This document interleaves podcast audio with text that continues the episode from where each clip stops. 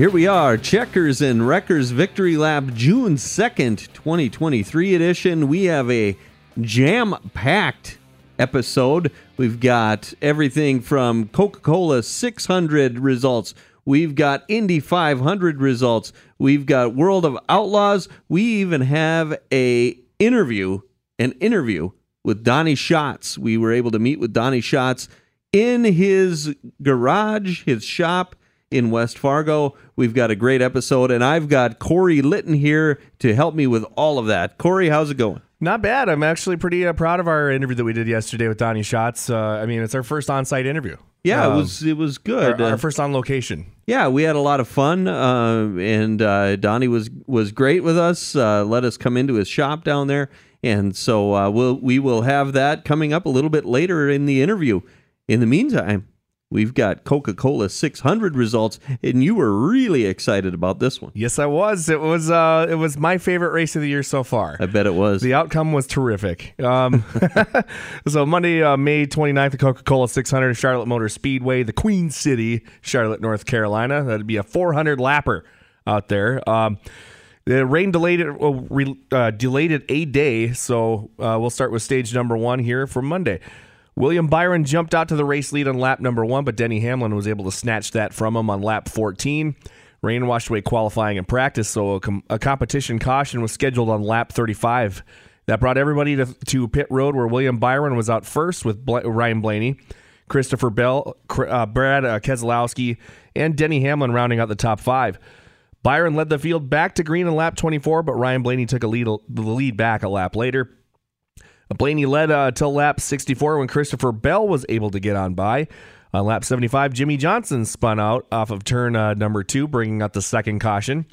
Everyone came to pit road, and William Byron won that race out, followed by Ryan Blaney, Christopher Bell, Denny Hamlin, and Tyler Reddick.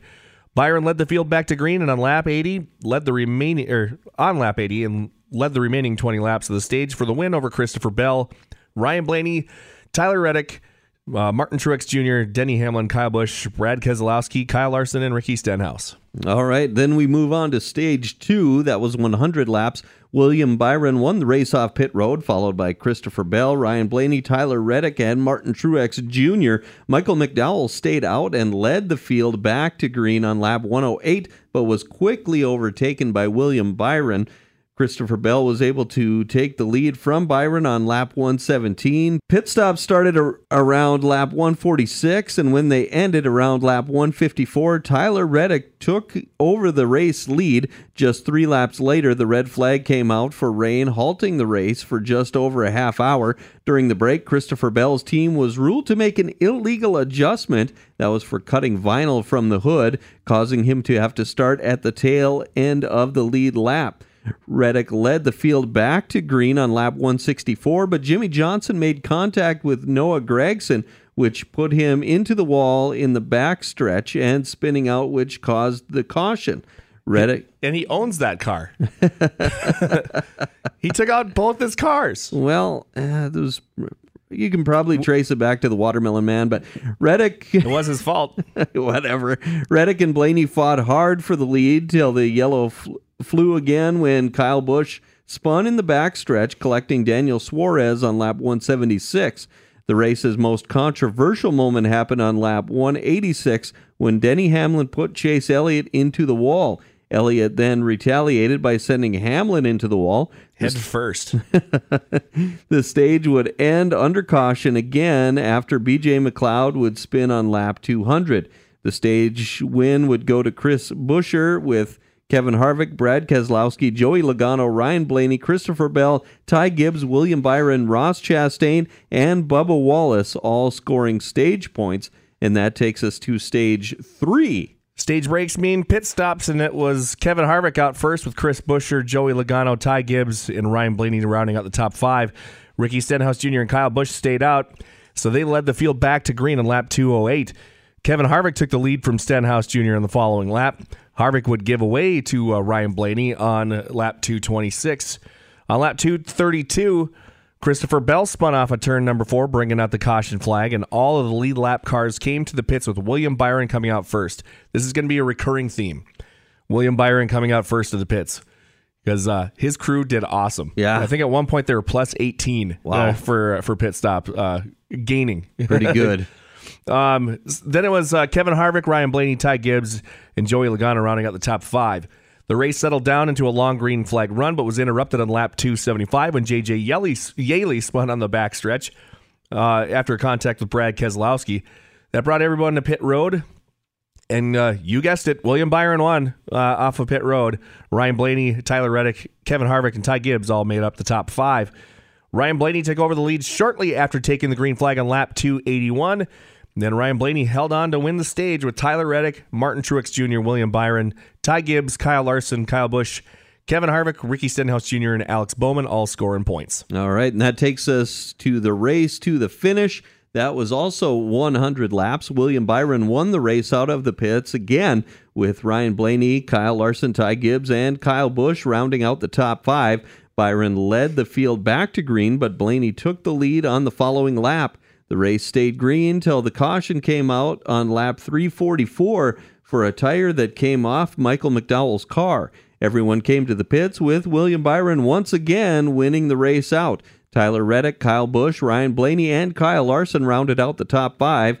On lap 350, Byron led the field back to green, but the caution would come out again on lap 358 when Tyler Reddick and Kevin Harvick got together coming out of turn four. That caused Harvick to slide through the infield. That meant more pit stops, and it was William Byron coming out first with Kyle Larson, Ricky Stenhouse Jr., AJ Allmendinger, and Ryan Blaney making up the top five. Zane Smith stayed out, so he led the field to green on lap 363, but AJ Allmendinger spun in turn four, collecting Harrison Burton. William Byron led the field back to green on lap 370, but the caution flag would wave once again when Austin Cindric would wreck on the back stretch. The wreck fest would continue once again on the restart when Kyle Larson spun and collected Christopher Bell, Joey Logano, and Ty Gibbs. Ryan Blaney led the field to green on lap 381 and would dominate the field the final 19 laps to end a 59 race winless streak. His eighth career win. Then it was William Byron, Martin Truex Jr., Bubba Wallace, Tyler Reddick, Kyle Busch, Ricky Stenhouse Jr., Chris Buescher, Austin Dillon, and Zane Smith rounding out the top 10. Ross Chastain finished in 22nd. And Probably, you know what? Probably because he didn't hit anybody. whatever we do have uh we do have the uh, final lap here from nascar.com let's take a listen White flag in the air, one lap to go, sponsored by Credit One Bank. You're so right, Mike. Good kid, good family. Hasn't been able to close the deal. Been 59 races since he's last vis- visited Victory Lane. Such a fast race car driver. So capable and finally getting it done right here. Bring it around here, boy. And Byron closing on this final lap to within eight tenths of a second.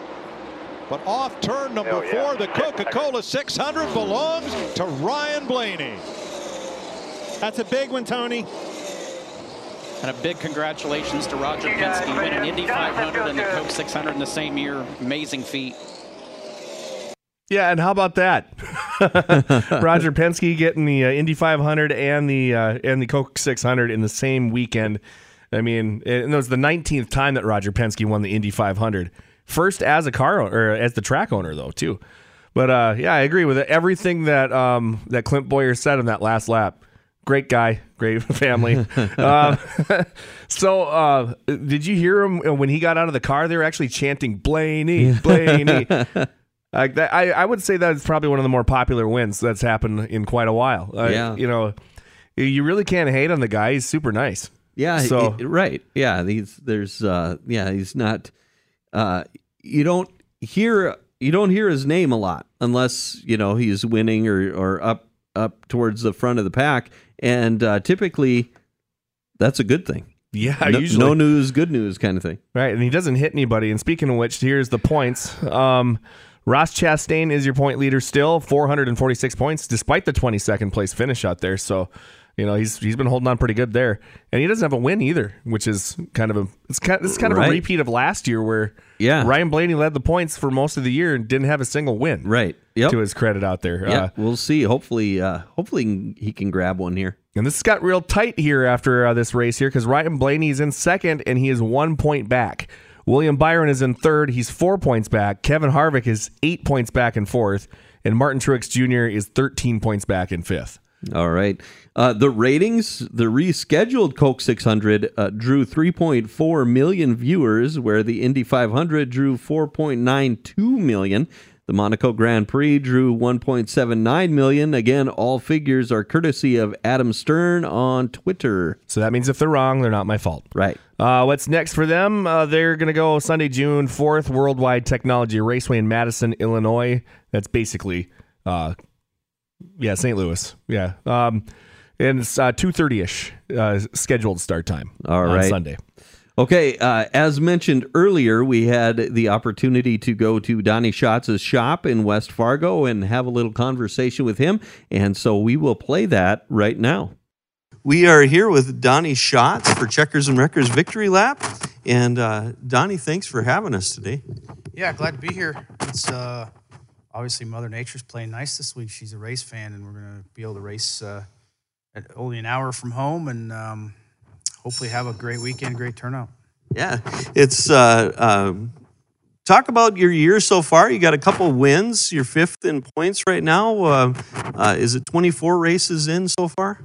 Yeah, I think we're somewhere in that that number. Uh, the last week's kind of been a blur, but um, you know, we really uh, started out uh, not so great. We had no speed. We just couldn't seem to get ourselves going. But uh, man, the the race team has done a phenomenal job the last month. Um, you know, as the the air started to get warmer, it, it kind of suits our engine program currently, and um, we find ourselves qualifying better, and we're able to race for wins and be a lot more competitive. So hopefully, we can stay down that path and, and stay consistent, and um, you know, just keep building on that. You know, we're fifth in the standings, is not where we want to be, but um, considering some of the finishes we had, uh, you know, I'm surprised we're not worse than that, really, because we had a just there was nights we couldn't even get close to the top ten. So um, it is what it is. All you can do is uh, dig out of the hole that you big or that you dig, and um, my guys are doing a phenomenal job of that. So um, it's starting to get fun uh, this time of the year, and like I said. Um, being here this weekend is uh, hopefully we can kind of use it as a pivotal point to to continue on with being consistent and successful. You talked about uh, the, this last month. I think you were ninth in the points about the end of March. Uh, now you're fifth, uh, about 174 points back or something like that. Um, and with getting into the warmer weather now, um, these uh, next few races, you can you can really close the gap. Like Knoxville Nationals last year, you did well there, and and uh, so as you get into the summer here, um, are there any races you're looking at, any tracks you're looking at where you could kind of close that gap? Well, um, yeah, I mean it's hard to to dig out of where we were ninth, you know, but you, got to look at you know towards a championship, not just a, you know if it's not a championship, honestly, it doesn't resonate, and um, you know we haven't won a championship in the last four years, so that's really what we've strived to get back to. And, and I feel like uh, we ended the season where we were going to be on that pace, but we just weren't. So it is what it is. Um, all we can do is keep building. But uh, this year we have a ton of races that pay a lot of money. We, we get to race for a million in July at the Kings Royal, um, the Eldora Million, which is going to be big. And I think that's what everybody's focused on. Uh, you know, they want to make sure. I mean, you win that one race, it can make your whole year. Uh, you can have a terrible year and make it good. Um, in a couple weeks, uh, Huset's in Sioux Falls. It's got a 250,000 to win show. I mean, it's pretty incredible the uh, the amount of money that we get to race for this year. And I guess you look at it like you want to make sure you're the guy that gets that uh, gets things are right when when the money comes around. And, and typically, um, we've been a car that's been in that position. Um, you know, when the money's up. So Knoxville was good to us last year. We needed to get that um, for everybody at Ford and, and my entire team. So um, we're, we're kind of gearing up for that. Um, we we uh, took our favorite car and, and set it aside for those races. So um, we'll see what happens when, when that comes around. But uh, just uh, feel very fortunate to get the race for those those paydays coming up and and use the rest of these races as uh, kind of tune ups for those. Now you got a kind of a home swing coming up here right now. Uh, how do you feel about that going into it? And obviously, with the hot streak you kind of got going for you right now, do you think your chances are pretty good to keep that that rig rolling there? Yeah, it's all about consistency. You know, we when we we went to Eldora, we were consistent that weekend. We ran second, third, and we built on it. And we came back and won two, you know, won two races in one weekend, and we were really good both races. So uh, we and we've we've kept that consistency. The guys have done a great job. River Cities is a place. Um, my race cars have just always been very good, and um, you know, I love going to that place. It's it's pretty forgiving whether you're in the back or you're in the middle of the pack, and we've just kind of been off there a little bit the last year. So uh, we went back through our notes last week, and and um, hopefully when we unload on Friday, we we're, we're back where we need to be. Um, we've made a lot of improvements on on where we were. So yeah, I'm gonna I'm hoping to use this as as a, a homecoming type weekend to to try to keep get going. I mean, we're going to Ogilvie for the first time. I've never seen Ogilvie before, and it's always cool to go to new racetracks and see new people. And and anytime we go to a new racetrack, we see a ton of ton of fans in the stands. Um, you know, and we don't get in that market very often, the Minneapolis market. So uh, I'm kind of excited to see that as well because I hear lots of a raving about Ogilvie and um, when you haven't been to a place and you don't know how it's laid out and you don't know what to expect, it's always pretty pretty wide open for everyone. So we'll use it uh, this weekend to just just just have a great weekend. I mean, uh, this is not a not a job any old person, any average person would want to do. And I think there's a lot of people that say, "Yeah, I do that," until they actually do it, and then they want to check their sanity level. So, but um, yeah, then we got some big big tracks at the end of the month. Next week we go to Knoxville, which is the only time we get there before the Nationals. So it's on now. It's um, it's game on. It's a good time to be on your game. And um, like I said, my guys have just been phenomenal, and um, looking forward to a great summer. Hopefully. Now uh, you just picked up your first win at uh, at one of the tracks a couple weeks, or yeah, a couple weeks ago. Yeah, Sharon, uh, do you find it fun, funny that uh, after all the years you've been running and uh, all the wins that you've had, that you're still finding places where you're winning for the first time? yeah, actually, I do. Uh, there's places that stick out in your mind when you go there. You're like, well, I know I haven't won here at Sharon. I actually didn't know. I thought I had one there, and I had won a race there, but it just wasn't an outlaw race there. So you'll have that. Um, you know, Johnny Gibson makes he want he makes lets the whole world know when I haven't won someplace. So he reminds me, um, and, and, I can tell you, there's some places that we go that I will never win, and I'm pretty sure one of them's going to be Haubstadt, just because. Uh, me and that place have a we have a hate hate relationship. There's no love hate, so um, it's just the nature of the beast. Uh, I, you wish you could overcome them hurdles, but some days um, you know, you never think in racing that you just want to be lucky, but there's some days that uh, that's what it's going to take for me to win at some of those places. So uh, some of them just don't suit me as a person or my driving style, and that's okay. Um, you, you, can't win them all. Now, kind of going, uh, you've been helping out your nieces, uh, Layla and Amelia Eisenshane, quite a bit, and um, they've had success right away one of the big things is that uh, Amelia uh, took back the family record and, and got the youngest uh, winner at the Red River Valley Speedway. How, how good does that feel?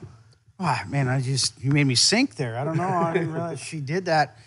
You know, that's pretty cool. Um, as I never actually expected these girls to want to get in a race car and drive, but you can see them. They're back here, you know, doing what they need to do and working, and, and uh, they enjoy their race. And in fact, uh, you know, we were just having this discussion the other day about, you know, I think they'd like to go three, four nights a week, but I don't know who's going to be able to keep up with that because it's hard to keep up with one, but then when you're keeping up with two, and and one's on the injured reserve list at the moment, so um, it's kind of helping us get a head start on on getting everything ready. But um, yeah, it's neat, neat to see them racing. Um, I I, uh, I wish I could see them more, but it seems like every time I'm around, they don't things don't go good or they don't do good. So I try to stay away and let them have their thing, and and uh, you know their their grandpa did a good job with them.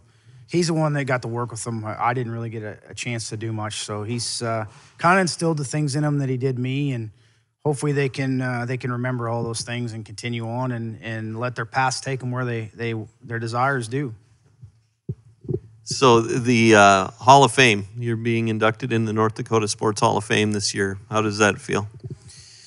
Pretty surreal. Um, I don't know how you you start. You know, I, I know I'm 45, and, and considering some of the guys I race with, I'm probably the old fart. But I'm not the I'm not an old fart yet. I still feel pretty good. I still feel like I I have 10 years left in me, whether I do or I don't. I probably don't, but um, man, I, I, guess you just have to to take the reality of it. It's it's it's a hell of an honor. Um, it's an incredible honor, really, to be in any Hall of Fame. But I kind of look at it like, uh, we just hold off a couple years? But it is what it is. The timing of it is what it is, and uh, I'm going to make the best of it. Um, you know, it's uh, North Dakota is not a big state, but when you sit and look at it, we've had a lot of tremendous athletes that come from here and and have done a phenomenal job. And honestly, for the racing community to have somebody go into the North Dakota Sports Hall of Fame, it's it's a big thing because it you know people don't look at racing as you being an athlete, and um, in all reality, you are an athlete, uh, probably more so than than some of the other ones. It's uh, no one knows that what it takes mentally, physically, uh, emotionally some days to, to deal with it. And I think uh, racers sometimes are put in some of the world's hardest positions and they drive out of them. And um, that's pretty neat to see. So happy for the race community. And I'm just uh, grateful for the, the North Dakota support. It's, um, you know, we go a lot of places across the country. And anytime you, you hear the word North Dakota, people bring up, what do you do there? You know what?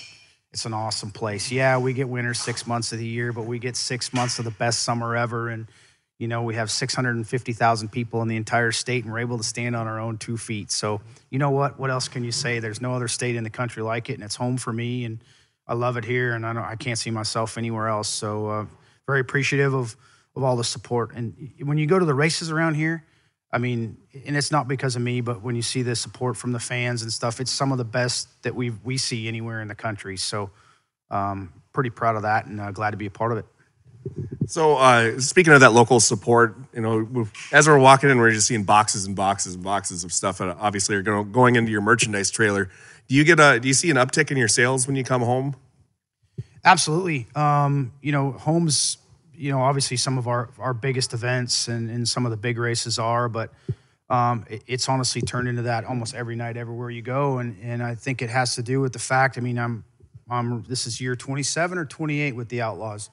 I've been around a long time, um, and the fans recognize that. They, um, you know, they acknowledge that, and they can associate the name with the Outlaws versus maybe some of the young guys here and there. So we see it, we see it almost every night, everywhere we go, and that's uh, that's a great thing because um, you can have the worst night in the world, and it, it, brings you back to that reality level that man, people come to see you. They don't necessarily always come to see you win, but um, that's what that's that's the nature of the beast. Um, it, sometimes it's um, that's what keeps your head above water and keeps you afloat and keeps you coming back because no one comes to run 12th, 15th, 18th. but you know, at the end of the night, um, there might be a little guy there that wants a T-shirt that he didn't. He doesn't know the difference between 12th, 15th, and 18th, and that's what uh, that's what sparks your your motivation. So um, yeah, we coming home is great for us, and it's really hard on my mom at her age. She's she's not getting any younger, but she enjoys it. She enjoys talking with the fans. She enjoys uh, seeing the people, and and um, man, that's been her livelihood for a long time. So she's uh,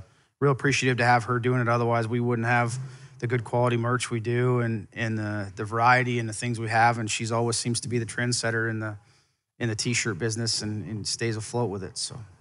So uh, on the second loop that you guys, uh, your second tour through the North Dakota area and stuff like that, uh, you're you're going to be racing alongside the 305s that night. So both Layla and Amelia get to race that night too. How cool does that feel for you uh, to get to get to share the night with them? That is actually going to be really cool. I didn't realize that until here just earlier this week. Uh, I saw their schedule and I'm like, they must be racing with us. So that's going to be pretty neat. Um, I'll be able to get to watch them. You know, those those kids have made friends with. Um, a lot a lot of the guys I race with. Um, you know, Sheldon's staying at the house, and I think he's going racing with them tonight, probably in Ada. And um, so they've made friends with you know the guys I race with as well, and that'll be cool for you know the people that I'm colleagues with to be able to see him as well as they've not seen him race. But um, I'm just glad that they're going to be in the 305 class, and I'll be in a different class because there's going to come that day where they're probably going to be racing against me, and then then it might be time for me to take a step back and, and do something different so I don't have to uh, get rid of that. Well, I got beat by my niece, so we'll uh, we'll just cross that bridge when it comes. But um, and I know there'll come that point, so we'll just uh, we'll just enjoy it till we get there.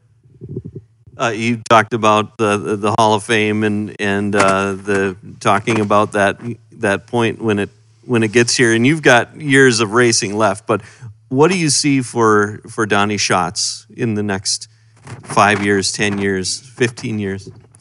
two years ago, I could have told you an answer to that. Today, I don't know. I think you got to take things one day at a time. I mean, uh, things are changing in the world, things are changing in motorsports. Um, you know, I got into this game because it was something I loved as a kid and have been very fortunate to be surrounded by great people and turn it into a livelihood and a living and have fun doing it.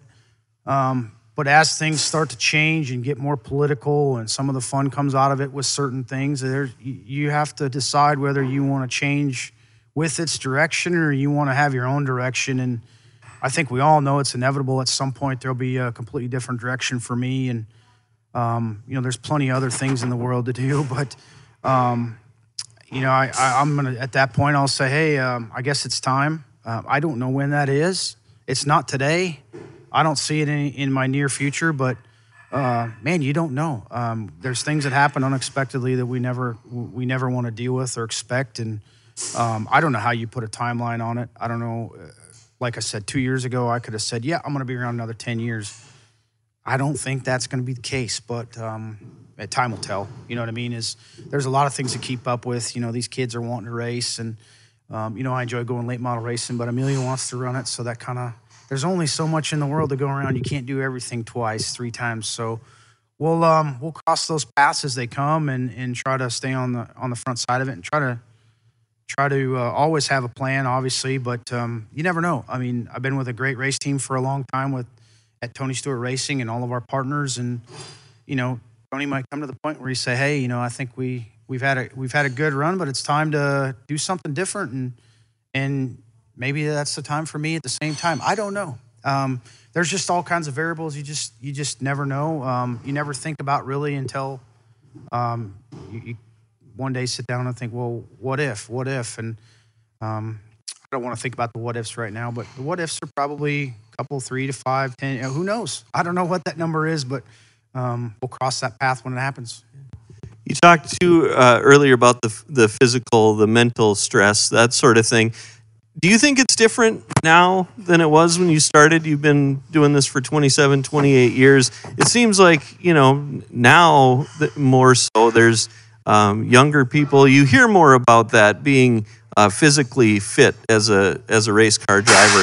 Do you think that um, that plays into a lot of that as well?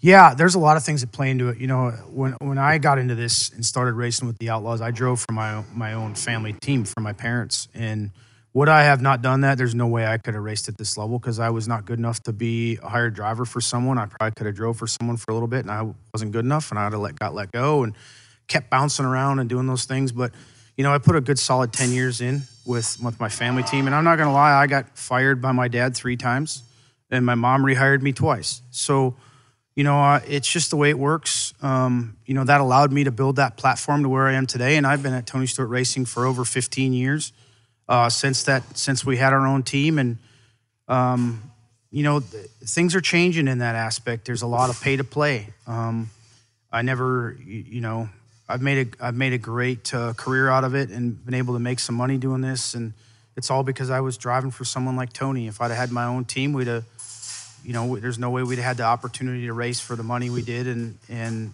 tony's takes care of his people. So you know it's um it is it is a change in time. You see a lot of these things now where kids just want to get there, and they'll there's they'll spare no expense, and it's it's tough to keep up with. And it's not just happening in dirt racing; it's happening in NASCAR. It's happening all over, and it's you know getting to the point where you know less money sticks to to drivers' hands, and there's going to be days where hired drivers like me are going to be obsolete because there'll be some kid that's good, and his dad will pay whatever to have have him drive the car. Uh, so it's just a it's, it's just evolution. It's um, that that the face of the sport's going to change that way, and it, it, at least at this level it probably will. And um, we just try to you know try to be in a position where you're good enough to where you're you're not replaceable and you're and you're more valuable. And I think that's something that um, where the mental and physical comes in. I mean, these cars aren't physically hard to drive, but um, making good decisions when you're physically unfit and in a, in a bad spot is it happens a lot and so I, I do my best to try to stay in that you can't tell by looking but um, we do we, we still spend a lot of time trying to stay physically fit and mental mentally fit is just something that comes with the territory you get put in a position you make a decision and you either learn from it or or you don't. And um, unfortunately, there's a lot of people in today's environment that never actually learn from their mistakes, so they're not going to get any better. But someone pats them on the backs and, and, says "good job" for it, even though they never learned from it. But um, that's that's their issues, and uh, I try to not let that happen, and I don't let it happen with these two. That's for sure. So uh, one of the things that has been coming out lately a lot with the uh, popularity of the sport is there's been a new game that came out, and your car is one of them that even in the computer mode is very competitive out there. How does that make you feel? Because I know the on the original game back on PlayStation Two, you're generally kind of yeah squirrel. It's all right.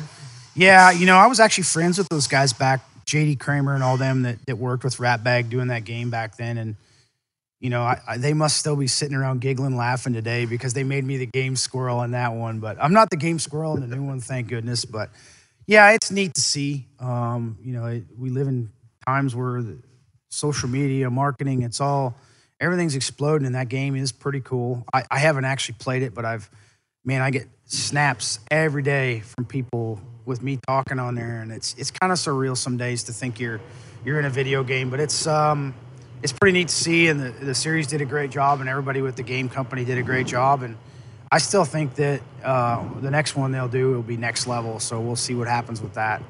I've always wondered uh, when you play the game, do you create your own driver or do you drive it as yourself? I haven't actually played the game. I don't even have the game yet. So, um, it yeah, it is what it is. We, um, I don't play many video games. I have one of them things. I played them a lot as a kid, but um, now there's just not enough time to go around to do it, and I honestly can't bring myself to do it. So um, maybe someday, maybe this winter, we'll. The, the, kids play it all the time. In fact, they still race their simulators with the iRacing stuff, and um, I think for anyone that has any desire, it's probably a good starting point to you know to try to get halfway at least see how things work because I think there's some things that are realistic, but then I think there's others that that aren't at all. Heck, my, my guy Zach here, he uh, I mean, he goes on and plays a game to see how to set the car up, and it all it, it must work because uh, him and him and Layla and Amelia do very good. So, is there anything? I mean, we talked earlier about uh, all the big money races and stuff that you'd really like to win, but is there anything that uh, Donny Schatz has yet to accomplish that you would really like to get done? I don't think so. You know, I've had the the great fortune of running some other races outside of this. Um, I ran some Silver Crown races back in the day. I think they're still a cool car. They're a great big wheelbase car that run 100 laps on dirt. Um, like the old, you know, it's an old champ car. You know, kind of a lot of history to them. Maybe someday, maybe run some different champ car races here and there. But um, you know, I got the opportunity to do that truck race at Knoxville. Man, I really enjoyed that. Um, I really, really enjoyed it. The truck drove incredible. You could actually get the truck sideways and bring it back, and they had tons of power and grip, and you could work on them. I mean, I had fun working with Chad Johnston uh, on that, and it was just a, it was a great two days. We got nothing to show for it, but um, but what went into it physically and financially to run that one race was absolutely insane, and I don't know how those guys go through that every single week uh, to do that, but. Um, no, I don't think I missed out on anything. I was never one I wanted to run the Indy 500. NASCAR really wasn't in. You know, I had the opportunity to go do it, and I just went, no, um, it's just not not me. So um, I dreamed about this when I was a kid, and I I tell people all the time, I'm living my living my dream, and sometimes you might forget that because you're on the go all the time, but. Um, there's some days I'm saying a little bit sarcastic too, but 99% of the time it's realistic. So, uh, is there anything else, uh, anything that we didn't ask that you'd like to touch on? Anything you'd like to say before we let you go? Nope. I hope we see everybody at uh, River Cities tomorrow night or at Red River Valley Speedway to, to watch Layla race. Um, be kind of a tough weekend for the fans to decide here or there, but at least Mother Nature's going to be nice both ways and should be pretty warm. So come out and have a cold beer and watch some good racing. Donny Schatz, thank you.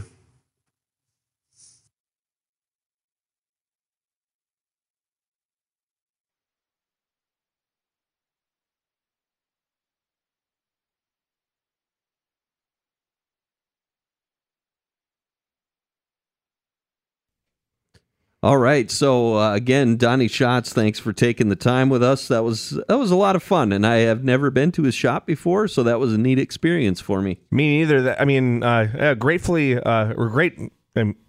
Completely thankful and grateful that he allowed us open up the shop to us and gave us uh, like at least an hour of his time to go out there and and get to hang out in the shop and talk with him. It was that was just really cool. Yeah, it was pretty neat.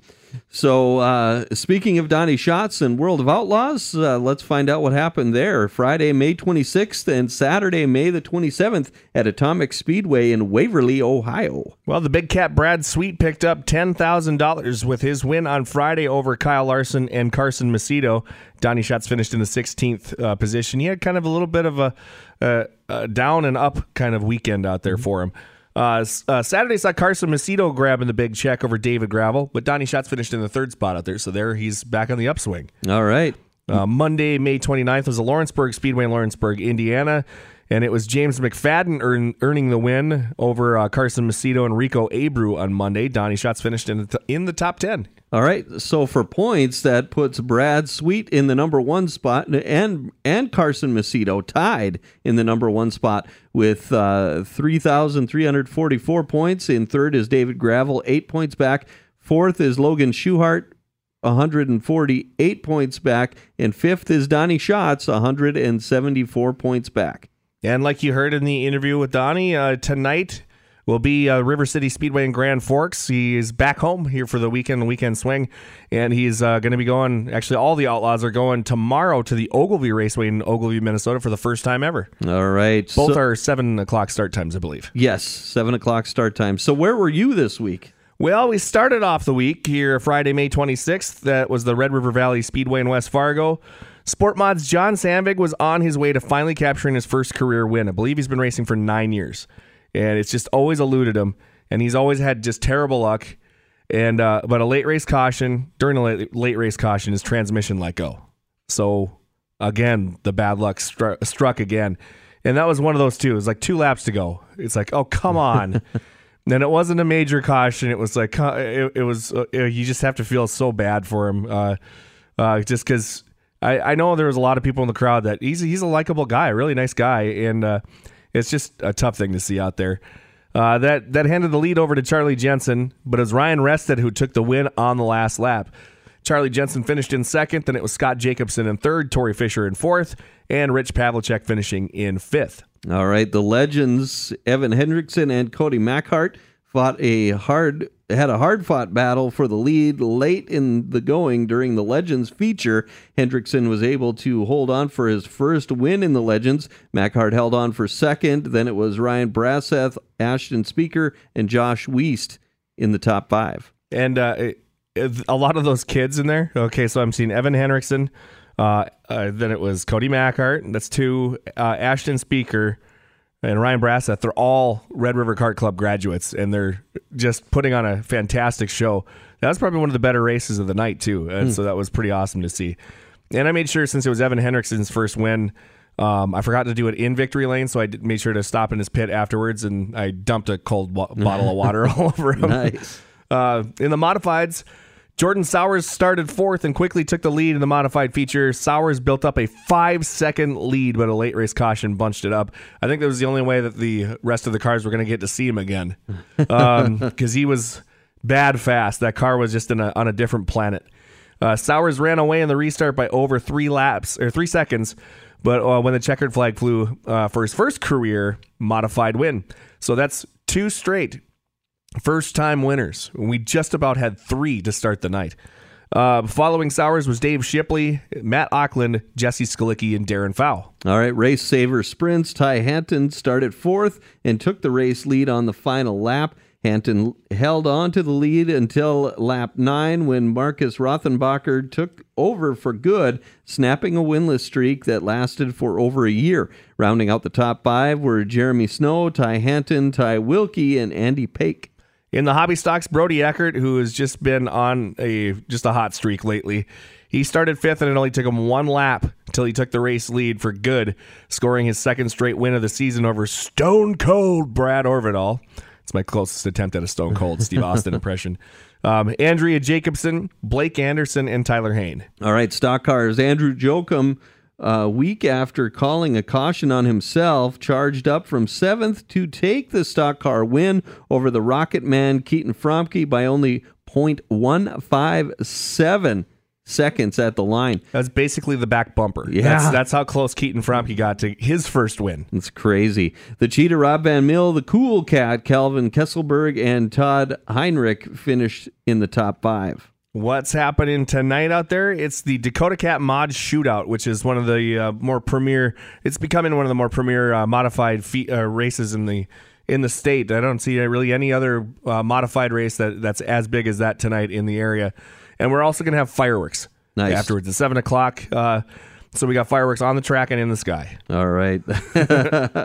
yeah, it could be. We'll see. Uh, okay, what about Saturday, May 27th at the Viking Speedway DRC Street Stock Tour, night number one in Alexandria, Minnesota? Uh, I've been uh, lucky to uh, being added to the uh, uh, Viking Speedway uh, as part of the team out there. I get to do the pit reporting for them now. So uh, on the week on the Saturdays that I have off, you're going to find me out in Alexandria uh, quite a bit. So There you go. Uh, Midwest Modified started off the night. Taylor Bitson took the lead on lap one, and even even after three cautions, he was able to hold off Sean Olson, Travis Ingebretson, Tim Canton, J- and Josh Buzz Music for his first win of his of uh, the year. All right. Uh, street stocks, the first leg of the Dirt Race Central Street Stock Tour, brought some heavy hitters to Alexandria. Nick Trainer and the Wolverine, Justin Vogel, traded the lead several times, with Trainer coming out on top. Then it was Braden Bauer, Brower, uh, Vogel, Hunter Carter, and Ty Agan rounding out the top five. In the short trackers, Hunter Goulet wrecked the, the car that he started the season with and got his backup ready with hours to spare before the uh, race started on uh, Saturday night. Goulet took the win over Cole Campson, Kevin Wall, Jason Cast, and Christian Cast, but but wait, there is more. Uh, Post race inspection found that Goulet's muffler had fallen off, meaning meaning it was an automatic disqualification. Uh Oh, making it two weeks in a row that Cole Campson won by disqualification. Wow. All right. Uh, Super Stocks. It only took three laps for Alexandria Blizzard hockey coach Jeff Kraus to take the race lead, and that's where he would finish with Carter Rentz, Russ Crosstreber, Kostriba. Kostreba. Kostriba. All right, we'll start over. Kostreba? Yep. And then the last one's uh, Brutker. Okay. I was getting that one wrong too. Kostreba. All right, in the super stocks, it only took three laps for Alexandria Blizzard hockey coach Jeff Kraus to take the race lead, and that's where he would finish with Carter Rentz, Russ Kostreba, Ryan Ko- Kostreba, and Trent Brutker rounding out the top five. And in the modifieds, the craziest race of the night, the wind and the heat uh, made it difficult for uh, to keep moisture in the racetrack throughout the day. They tried as best as they could, and you know they did as good as they could with, with it, and uh, it was still a pretty good job. That meant that eventually the track would end up eating some tires. And with four laps to go, Travis Sauer would be the first to succumb to the tire monster. Brian Hobbin, Justin Fremming, and Zach Johnson also suffered tire failures. Dusty uh, Bitson had built up over a five second lead, but his right rear tire gave way, and Jason Tennis would take the win on the final corner. All right, We're, we're hearing a lot of names of uh, people that we've had in our interviews segment, that's true. and they have been winning. Yep, So uh, that luck- just goes to show. Yep, Com- commit to the show, and you will uh, you uh, you will get wins. That is true. Uh, next up is uh, Saturday, June the 3rd, Autocross Nationals. So uh, Monday, June 29th at the Sheyenne Speedway, they had their season opener. That That's was down in Lisbon, North Dakota. That's right, and that's another one. If I have that day off when they're running, I'm going down there and I'm helping out. Nice. Um, I, I like to. I, I get to announce alongside of uh, someone I've known my whole life, pretty much, uh, Scott Carblum. Uh, he was the thorn in my side in sports um, growing up. Because the Central Cass and Lisbon rivalry. Well, Sure. I guess Central Cass had a rivalry with everybody. I mean, We hated everybody equally. but yeah, it's so it's nice to get down there. Um, and it was an interesting night to to start to say the least because you know you're looking around going, which storm is going to hit us? Right. You're seeing all these clouds popping up and expl- going up and exploding in the air, and I'm like, is this going to hit us? and then along with that, we lost power halfway through the heat races. Wow. Um, and I didn't I didn't know that this many people in Lisbon had um, generators. Got to be L- prepared. let alone were that we're able to get them there within like 10 to 15 minutes so you got to be ready. the whole town came out there to make sure that that, that night went, went off without a hitch and that was pretty cool uh, but starting off the night, it was the hobby stocks where Kelby Anderson survived a wild hobby stock feature with Ryan Mund, Tice Beaujolais, Dalton Albrecht and Cade Jenskow rounding out the top five. In the legends, it was a reverse of Friday night's battle with Cody Mackhart earning his second win of the year over Evan Hendrickson. From third on back was Picton, New South Wales, Australia's Glenn Mitchell, Colin Compson, and Bo Gregor. In the Midwest Modifieds, the Nightmare Lucas Rodin was running the bottom of the track on the start of the feature in the Midwest Mods, but lucky for him, the caution came out just as Nate Reinke showed him his nose on the high side. They've added banking to the racetrack, uh, uh, at least on the higher side of there, so mm-hmm. it's actually brought out that top groove, which is is kind of uh, it's pretty awesome. It, it, makes the track bad fast when they did uh, that, so it was it was pretty pretty awesome. Uh, Rodin made the adjustment under caution by going up to the top lane, and then he got the win over Reinke, Jaron Wibstead, Kyle Langland, and Jared Klein. And I made a slight mistake uh, in Victory Lane when I interviewed um, Lucas Rodin. Oh, yeah? Because he talked about how he's like, I should really be, when I asked you, you know, who do you got to thank here? And he goes, uh, well, I should really thank Nate Reinke for showing me the top side just as the caution came out. And then finally at the end, when he finished at the end of it, I was still thinking of that and kind of laughing in my head. So I said, "Well, everybody, give it up for Nate Reinke." Oh no! I got a good laugh out of the crowd in Lisbon. That's funny. Uh, uh, street stocks. Trey Hess doesn't have very much experience at the Sheyenne Speedway, but that didn't matter. Uh, as Hess led every lap to win over the assassin Kyle Anderson, Tucker Peterson, Todd Carter, and big time Johnny Carter. Johnny Carter's first race of the year, and he got a top five. Nice. Not, not bad. Not so bad. Uh, the modifieds were next. They made their debut as for the first time this year as a full time class on Monday night. And it was Joey Thomas who started uh, second to last and took the win over Dustin Strand and Tyler Cater, Randy Klein, and Superman Mike Stearns. Every one of these guys had a shot at the win at one point. It was uh, it was a pretty wild race. That's cool.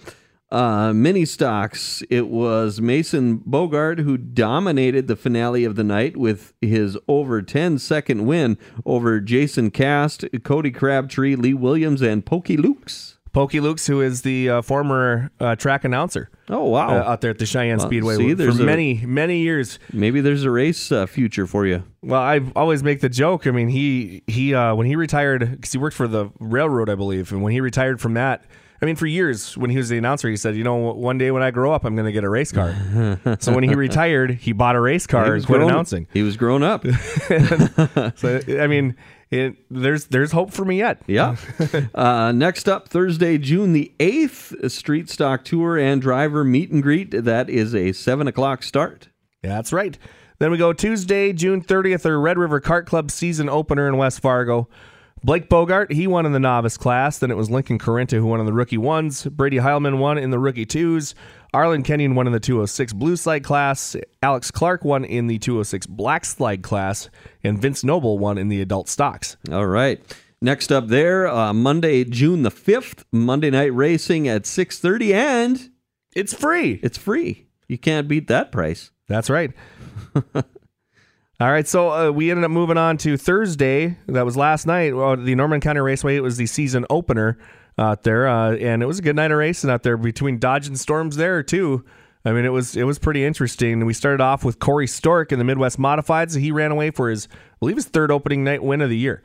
Oh wow, Mister Opening Night. I know he. Uh, uh, he's gonna hate me for saying this uh, because uh, uh, his girlfriend has uh, uh, told me his nickname and it's something that Ron Krogh gave him. Oh wow! Um, he started calling him Prince Charming. Okay.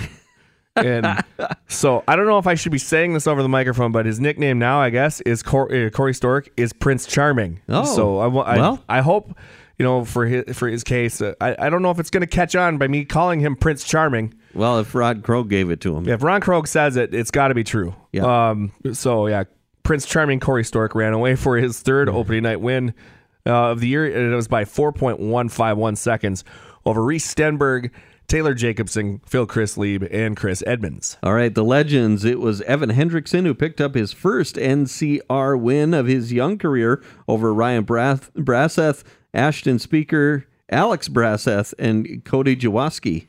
And then the hobby stocks. Stop me if you've heard this one. Brody Eckert found himself in victory lane for the third time this year in three races between Red River Valley Speedway, and Norman County Raceway. Following Eckert was the Blackjack Express Tim Church, Tyler Hain, Stone Cold Brad Orvidal, and Todd Gettle. All right. What happened in the sports mods? Uh, that would be Lightning Luke Johnson, who led the first 13 laps of the Sport Mod feature, but he went around in turn one on his own with two laps to go. That handed the lead over to Ryan Rested, who outran Rich Pavlicek, David Sirks, Vince Jetvig, and Jaden Pavlicek. That uh, uh, win right there for Ryan Rested. That was the most laps he's led in a race that he's won this year. Oh wow! Because he only led he led less than one lap in, on Friday night out at the uh, Red River Valley Speedway in West Fargo. Oh wow! Uh, they also had some race saver sprints out there. Andy Pake started on the pole and was untouchable, leading every lap of the race saver sprint car feature by 7.3 seconds over Layla Eisenshank, Hollywood, Ty Wilkie, Ty Hanton, and Morgan Nyquist. And he was flirting with the uh, 16 second barrier. He was just a little over that. He was just about into the 15 second bracket out there, uh, too, uh, in that win. Wow. Then the stock cars, we had a wild one to end that, that end of the night. Uh, Daniel Aberly, he uh, clipped the infield uh, tire uh, in turn number two and then barrel rolled two and a half times. Really? Um, yeah, one of them was completely in the air. At one point, he actually looked like he was going to have it saved too, because he, he got up on two wheels on the right side, and it looked like he was going to save, but the wheel caught, and all of a sudden that thing just just launched. Um, he was okay, which is great. Uh, but the two and a half times going over, that means he has now taken the lead in the unintentional rollover contest with a ten point roll. Uh, Aberly was, uh, like I said, he was okay. The midway through the race, the cheetah Rob Van Mill took a, took the lead by a nose over the cool cat Calvin Kesselberg. Half a lap later, Aaron Olson tried to split the leaders to take the lead. Kesselberg went for a wild ride off at turn number three, ending his night. Uh, Rob Van Mill would hold on to win over the Rocket Man Keaton Fromke, Andrew Jokum, Kelly Jacobson, and the real deal Brody Carlsrud. All right, next up, Thursday, June the 8th, Red River Sprint Series meet and greet with late models. That starts at 7 o'clock. What else happened? Well, around the world, we'll start with uh, Sunday, May 28th, Monaco Grand Prix. Rain came in uh, late in the race, and one of the most difficult and historic races in the on the Grand Prix schedule. But that didn't slow down reigning champion Max Verstappen, who finished nearly 28 seconds over Fernando Alonso and 36 seconds over Esteban Ocon, who I believe got his first ever podium finish. So good work for him. Uh, the, the, a guy that got his first podium in the rain at Monaco, a guy named uh, Ayrton Senna, I believe. So that was hmm. That's a good thing for him. Uh, in the points, Max Verstappen is a, is the point leader a lot, by a lot. 39 points over his teammate Sergio Perez, and Fernando Alonso is 51 points back in third. All right. In uh, what next up is Sunday, June the 4th. They are in Spain at 8 a.m. 8 a.m. our time. Yeah. Our time. So, yeah. Uh, all right. Sunday, May the 28th, the 107th running of the Indy 500. With 16 laps to go, a nasty accident involving Felix Rosenqvist and uh, Kyle Kirkwood caused a red flag. Rosenqvist uh, tagged the wall and spun between turns number one and two. Rosenqvist then tagged Kirkwood's left rear tire, which flipped Kirkwood onto his roof right into the wall. That could have been really dangerous out there, and mm. I'm glad he was okay. The contact also sheared off Kirkwood's right rear tire, which launched into the grandstands, but thankfully missed everyone that was in its path. It, it, cleared the grandstand. Crazy. And I do believe I saw a story where the the car that got hit by the tire, uh-huh. the lady whose car got hit, she got a ride home in the Indy pace car. Really? They gave her a ride home from the track in the pace car. Well, she needed to get home somehow. should, they should have gave her the pace car. Yeah. or at least let her keep the tire. But uh, yeah, it was great that it missed everyone in its path, though. Uh, the restart with nine laps to go saw, saw Pato O'Ward, uh, Augustin uh, Capi, uh, Canapino, there it is, Canapino, and Simon Easy for you to say. I was going to sneeze there for a second. Figured it would have worked. Um, they uh, and Simon Pagenaud, they all crashed in turn three, which caused the red flag to be or race to be red flagged. Um, the next restart saw Benjamin Pedersen, Graham Rahal, and Ed Carpenter wrecking before they could even get to the flag stand. So yet there was another red flag which set up a one lap dash. They basically came out of the pits and took off and took the white flag on the very next lap, where Josef Newgarden got a massive run coming out of turn number two and took the lead. Newgarden held on for the win over defending champion Marcus Ericsson and Santino Ferrucci. All right. Hey, we got a little bit of sound from this one as well.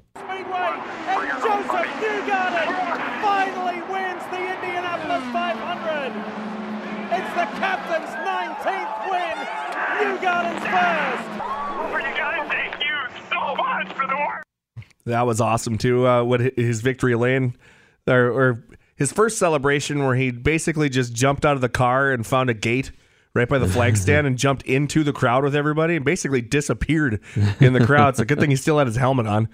Um, yeah, that was Uh, he was super pumped out there, and I, I can't even remember the last time uh, that a, an American had won the the Indy 500. Yeah. So, and he's somebody that actually grew up going to races at the Indianapolis Motor Speedway. So, fantastic win by him. That's cool. How how are they doing in the points? Well, Alex Palou is your point leader with 219 points. Marcus Ericsson in second, 20 points back. Pato O'Ward, 34 points back. Josef Newgarden on that strength of the win. That moves him up into up into fourth, 37 points back. And Scott Dixon, 57 points back in fifth. All right, next up is this Sunday at Detroit Grand Prix. That is a two o'clock start time. Yes, it is. All right, locally we had some other racing action going on. Friday, May the 26th, they were at I 94 EMR Speedway in Fergus Falls, Minnesota, where Brandon Brower won the street cars, Jaron Wibstead won the Midwest mods, Derek Quinn won the Gen X late models, Josh Zimple won the late models, and Matt Dittman won the short trackers. And then we move on also. A River City Speedway in Grand Forks, North Dakota was racing as well. I believe that was their season opener. Weston Ramsrud won in the street stocks. Austin Hunter won in the Midwest Modifieds. Alex Trushinsky, real easy name to spell. uh, he won in the Lightning Sprints. Dustin Strand won in the Modifieds. And Tyler Peterson got his first win ever in a late model. All right. Also, Friday, they were at Dakota Speedway in Mandan, North Dakota. Paul Shu won the Sport Compacts. Derek Appert won the Hobby Stocks. Donovan Weist won the Legends. Jimmy Castro won in the Street Stocks. And Jeremy Keller took the win in the Modifieds. Then we move to Princeton Speedway in Princeton, Minnesota. Ben Menson won in the hobby stocks. Ellen Lang won in the sport compacts. Bob Holtquist won in the mod fours. Jake Kierstead won in the sport mods. Ryan Erickson won in the micro sprints. Dan McIntyre won in the stock cars. Hey, you didn't get him in one of your results this time. Uh, usually you get it. but uh, yeah, and then Tim Patchen won in the modifieds. Yes, and they were also at Brown County Speedway, Aberdeen, South Dakota. How'd they do there? Well, Jaden Ball won in the street stocks. The Nightmare Lucas Rodine won in the Midwest Modifieds. Blake Whitlock won in the super stocks. Tyler Anglin won in the modifieds, and Chad Becker won in the modified or late models. All right, that wraps up Friday, May the 26th. Move on to Saturday, May the 27th. Jamestown Speedway saw Seth Howe Keller win in the Bombers. AJ Matsky won in the Slingshots. Donovan Weist won in the Legends. Lucas Rodine won in the Midwest Mods. Billy Christ won in the Street Stocks. And Sean Strand won in the Modifieds. Sean Strand, whose car number is 99, drew pill number 99 for the season opener. Oh, wow. Which was the worst pill draw you could get in that one, and he he came home with the win. So good good run by a by a good dude. Uh, North Central Speedway in Brainerd, Minnesota was up next. Nathan Cole won in the Sport Compacts. Brandon Bombardo won in the Hobby Stocks. Eric Martini won in the Super Stocks. The Fort Ripley Rocket Jake Hageman won in the Sport Mods. Chad Funt won in the Mod 4s. And Aaron Johnson, for the second week in a row, won in both the stock cars and the modifieds. Oh wow! Uh, Ogilvie Raceway, uh, Ogilvie, Minnesota Mod Nationals Day One. Joseph Wilbur won in- the Hornets. Dustin Wilka Holquist, excuse me, won in the Mod Fours. Zach Benson won in the Midwest Mods. Shane Sabraski won in the Super Stocks and in the Modifieds. Uh, you know, you'd think uh, if you're going to have an insect-like name uh, that you're going to win in, and your name is Wilbur, wouldn't it be like a spider, Yeah, well, I like, suppose, like yeah, from Charlotte's Web? right. That makes more sense. but so Devil's Lake Speedway in Prairie, North Dakota. Corey Vetch won in the pure stocks. Tucker Peterson won in the street stocks. And hey, we had a we had a history here once again. Jory Berg won in the Midwest Modifieds, and Kelsey Peterson, Tucker's sister, won in the Lightning Sprints. So that's another track where the two of them won on the same night. Very nice. That wraps up Saturday, May the 27th. Sunday, May the 28th, Viking Speedway DRC Street Stock Tour. Haley Lee won in the Midwest Mods. Justin Vogel won in the Street Stocks. Hunter Goulet won in the Short Trackers. Carson Miller in the Super Stocks. And Travis Sauer won in the Modifieds. Then we go to the Bemidji Speedway Chicken Shack Nationals Jack Sparby Memorial Night number one. Josh Berg won in the pure stocks. Luke Erlinson won in the mod fours. Corey Nelson won in the mini stocks. Chad Reller won in the Hornets. Brennan Schmidt won in the Midwest Modifieds. Ken Haran won in the Northern Renegade Sprint cars. Matt Sparby won uh, during the Jack Sparby Memorial uh, race out there. He he won in the super stocks, and Tanner Williamson won in the modifieds. Yeah, that's neat that Matt won uh, at the Jack Sparby Memorial Night. Uh, Casino Speedway, Watertown, South Dakota. What happened down there? Mike Nichols, he got the win in the Midwest Modifieds and his Maria broke seat in the uh, street stocks. Uh, Dylan Tyrrell won in the Hornets. Trajan Smith won in the Gen X late models. Joey Thomas won in the modifieds, and Chad Becker won in the late models. All right, then we move on to Ogilvie, Minnesota. Ogilvie Raceway Mod Nationals Day number two. Joseph Wilbur won in the Hornets. Dexton Koch won in the Super Stocks. Dustin Holquist won in the Mod 4s. Zach Benson won in the Midwest Mods. And Dave Kane won in the Modifieds. Move on to Monday, May 29th, Madison Speedway, the lutefisk capital of the world, Madison, Minnesota. Justin Peterson won in the pure stocks. Brad Staples won in the limited late models. Justin Earp won in the Hornets. Jamie Thorstead won in the Midwest Modifieds. Mike Jans won in the street stocks. Trevor Nelson won in the super stocks. And Tyler Peterson won in the Modifieds. All right, Bemidji Speedway, Chicken Shack Nationals, Jack Sparby Memorial Day number two. Ashton Schwinn won in the mini stocks. Justin Barsness won in the Hornets. Brendan Schmidt won in the Midwest Mods. Blake Erickson won in the Mod 4s. Josh Berg won in the Pure Stocks. Dexton Koch won in the Super Stocks. Kaylee Emerson won in the Northers. Uh, Nor- Northern Renegades and Lance Schilling won in the Midwest Mods. Then we go to the Nodak Speedway in Minot, North Dakota, the playground of power. Robbie Roselli was the winner in the sport mods. It was topless night. Um, oh yeah, that's right. We talked about that. Yeah. Uh, the f- funny thing is, someone said that they were going to be selling. I can't remember who it was, but they said they're going to be selling T-shirts and sweatshirts out there. And I said, but it's topless night. you can't do that. what are you going to do? You got to carry in a bag. but uh, Robbie Roselli won in the sport mods. Alex Thompson won in the sport compacts. Kyler Satron won in the hobby stocks. Brandon Palm won in the Western Renegade sprints. Carver Baylor Baylorud won in the slingshots, and Jordan or Jordan Boyce won in the stock cars. Ageless wonder out there. Uh, and the big show, Jason Walla won in the modifieds. All right. And that takes us to last night, June the 1st, KRA Speedway, Willmar, Minnesota. What happened down there?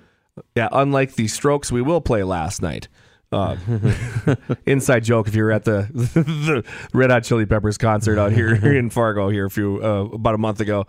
But uh, at KRA Speedway in Mil- Willmar, we had Ty Schuler, who won in the pure stocks. Justin Van Epps won in the Midwest Modifieds. Tommy Bodden won in the Mod 4s. Zach Schultz won in the Super Stocks. Braden Brower won in the Street Stocks. Justin Schlitsky won in the Hornets and the Iceman Don Eichens won in the modifieds. All right, so what else is happening tonight? That would be Friday, June the 2nd, Brown County Speedway, Aberdeen, South Dakota, Dakota Speedway, Ironman 100 in Mandan, North Dakota, the Fiesta City Speedway, Montevideo, Minnesota, I 94 EMR Speedway, Dick Johannicek.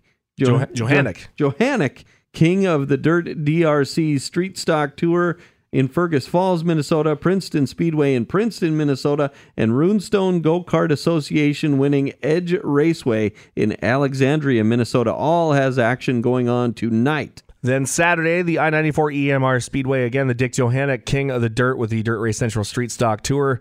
Jamestown Speedway Big Rig Night. Uh, Madison Speedway in Madison, Minnesota has a regular night of racing. Then uh, North Central Speedway Ron Johnson Memorial in Brainerd, Minnesota. Uh, Greenbush Race Park in Greenbush, Minnesota, also running. All right. Then on Sunday, Bemidji Speedway, Casino Speedway in Watertown, South Dakota, and Nodak Speedway in Minot, North Dakota. The playground of power. Uh, Wednesday, Forks Karting Association, they got a race going on there in Grand Forks. Then on Thursday, we have KRA Speedway in Willmar. That'll that wraps up pretty much everything that we uh, we have for our our local uh, tracks that are going to be operating this weekend. All right, and I heard you earlier talk about a barrel roll, so that must mean there were some points scored in the unintentional rollover contest. Well, I've uh, I forgot to actually mention that we already had three people entered into this thing. Uh, I had three people in two days enter into the unintentional rollover contest. Daniel Aberly took the lead in the contest that you don't want to enter with his barrel roll at the Norman County Raceway last night. Two and a half rolls again for a score of 10 points. And uh, if you're new to the program, our rollover contest is whatever, if a side faces the ground or touches the ground, that's worth a point. So if you roll over completely back back to your wheels, that's four points. So that that's how we that's we, how we do our scoring here. Okay. Uh, Tanner Bitson he uh, tipped over on his roof for a score of two points out of the Viking Speedway in Alexandria in a really really wild wreck with that one too, where he he slid off the track and hit one of the uh, sa- basically a safer barrier kind of thing where they have tires in the way so that you don't hit the very blunt edge of a wall. Sure. And uh, that launched him up in the air and he landed on his roof. That's two points. Uh, Nick Hiles, uh, he uh, he also tipped his car over into the trees out at the Viking Speedway, but uh, it was just onto one side, so that was worth one point. Garrison Miller tipped his car over onto his side at the Buffalo River Speedway after a really hard hit in the front side, uh, but he was okay for a score of one point. And again, all drivers are okay. We will not uh, add anybody to the rollover list if uh, if there is anything serious that that goes on because we don't want to make light of anyone getting hurt or anything worse. Right. We want everybody to be okay. Just a little fun thing. So, all right, that is uh, it for Checkers and Wreckers Victory Lap this week. Uh, again, you can find us at kfgo.com. You can find us anywhere you find podcasts, including the updated, uh, refreshed, and just awesome. I'll call it awesome. Uh, new KFGO app where you can listen to us, uh, listen to KFGO programming live. Uh, and you can find podcasts of all your favorite shows here at KFGO. You can find out more about what we have going on. You can read all your news there. Um, the KFGO app, if you have not downloaded it, you should because it is a great source for all the news and information you want to stay up to date on. So, for Corey Litton, I'm Ryan Janke. Thanks for joining us. We'll see you next time on Checkers and Wreckers Victory Lap.